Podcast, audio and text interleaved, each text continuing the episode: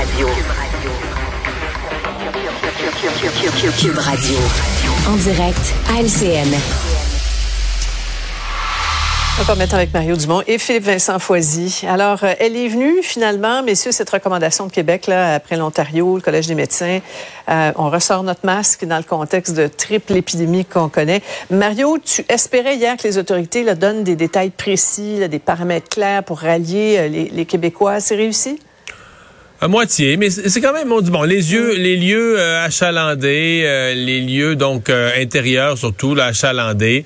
je pense en tout cas moi, moi en ce qui me concerne, là, je pense que ce que ben des gens vont faire, j'en suis un, c'est dorénavant traîner un masque. Là, ça tombe bien parce que là avec la météo, on va commencer à porter pas mal toujours un manteau, on va avoir plus de poches plus de poches disponibles pour y mm-hmm. insérer un masque et donc ben c'est ça quand on va arriver, moi je sais pas quand je vais arriver dans une file ou dans un lieu, je porterai pas le masque tout le temps là mais quand je vais arriver dans un lieu, je oups, là, je vais aller payer quelque chose, puis tout à coup, je suis dans un paquet de monde. Euh, encore plus, si j'en entends une coupe tousser dans le lot, euh, on va remettre le masque. C'est pas plus long que ça, c'est pas plus compliqué que ça. Je pense que la conférence de presse d'aujourd'hui était relativement...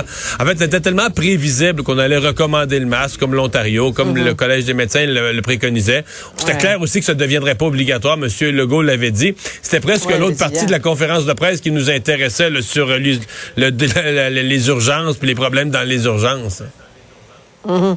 En tout cas, si on, revient au masque, Philippe Vincent, y a pas, on, entend autour de nous qu'il n'y a pas beaucoup d'adhésion. Les gens sont tannés, puis euh, on a eu beau nous donner le goût du masque pendant des mois. Euh, les Québécois n'ont pas de propension à prendre les habitudes hygiéniques des Asiatiques. Oui, mais l'un des problèmes, Sophie, ça reste qu'on a comme lié le masque à la fin de la COVID. Hein. Ça a mhm. été la dernière mesure, l'obligation de porter le masque. Et donc, pour les gens, lorsqu'on enlevait ce masque-là, on enlevait finalement et on était finalement libre des mesures sanitaires de la mhm. COVID. Et donc, d'avoir fait cet attachement-là dans la tête des gens, c'est peut-être ça qui rend aussi plus compliqué. On était tous très contents là, de finalement plus avoir à le porter au lieu d'avoir fait cet apprentissage-là, de dire, regardez, à certains moments, il va falloir le remettre. C'est pas la fin du monde, c'est pas un énorme effort qui est demandé. Mhm. Là-dessus, il y a quand même eu un échec de la santé publique. Puis après ça, question aussi aujourd'hui sur les, vaccins pour la grippe. Tantôt, Christian mhm. Dubé disait qu'il évalue la possibilité. Ça aurait peut-être pu être évalué un peu à l'avance, avant d'arriver aujourd'hui, en disant, bah, l'ancienne recommandation tient toujours, mais là, on va se reposer des questions. Ben, si on a vraiment un cocktail si explosif, ça se fait que la santé publique n'a pas demandé au à la commission de, l'immunisation de revoir ou de, du moins de se reposer la question mhm. sur la gratuité du vaccin de la grippe. Oui, prendre un maximum de mesures. Euh, parlons d'inflation. Selon le ministre Girard, le, sommet, en tout cas, est derrière nous. Et puis là, il, passe de la, promesse aux actes. Hein, le gouvernement qui va limiter à 3% l'indexation de plusieurs euh, tarifs, dont le prix des permis de conduire à compter du, du 1er janvier, Mario.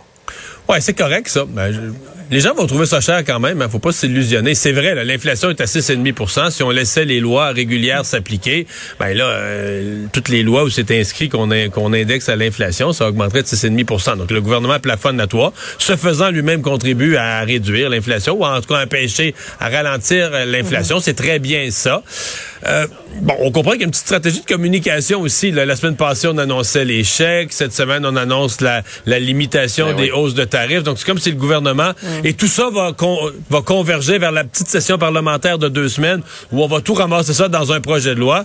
Alors, je pense qu'il y a une petite séquence de communication gouvernementale pour qu'au réveillon, tous les électeurs se souviennent qu'on aurait élu un bon gouvernement qui nous avait mhm. promis un bouclier anti-inflation et qui s'en est bien occupé durant l'automne après les élections. C'est ça. En même temps, Philippe Vincent, il y a, il y a plusieurs années qui m'écrivent, qui me demandent si on les a oubliés. Là. Il y a une promesse de crédit d'impôt de 2000 là, pour eux. Là. Mais Sophie, il reste une semaine avant la semaine précédente, retour en chambre. Donc la semaine prochaine, je serai prêt à gager mon chèque sur l'inflation que ça va être annoncé la semaine prochaine, cette mesure-là.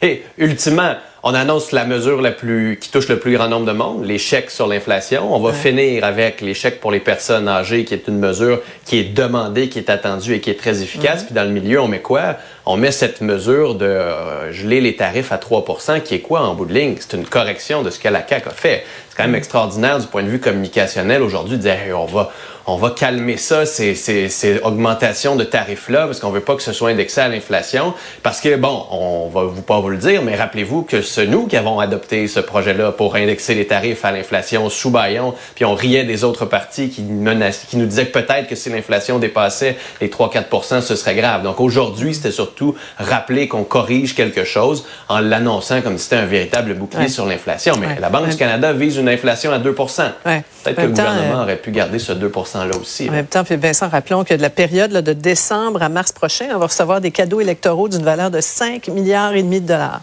Je rappelle comme ça. Un mot en terminant sur cet échange Canada-Chine, là. Oui. C'est, comment on appelle ça? Un pull aside diplomatique qui s'est tenu au sommet du G20, C'est un bijou de vidéo pour les synergologues, mais pour l'analyste politique que tu es, Mario, il faut penser quoi de cet incident?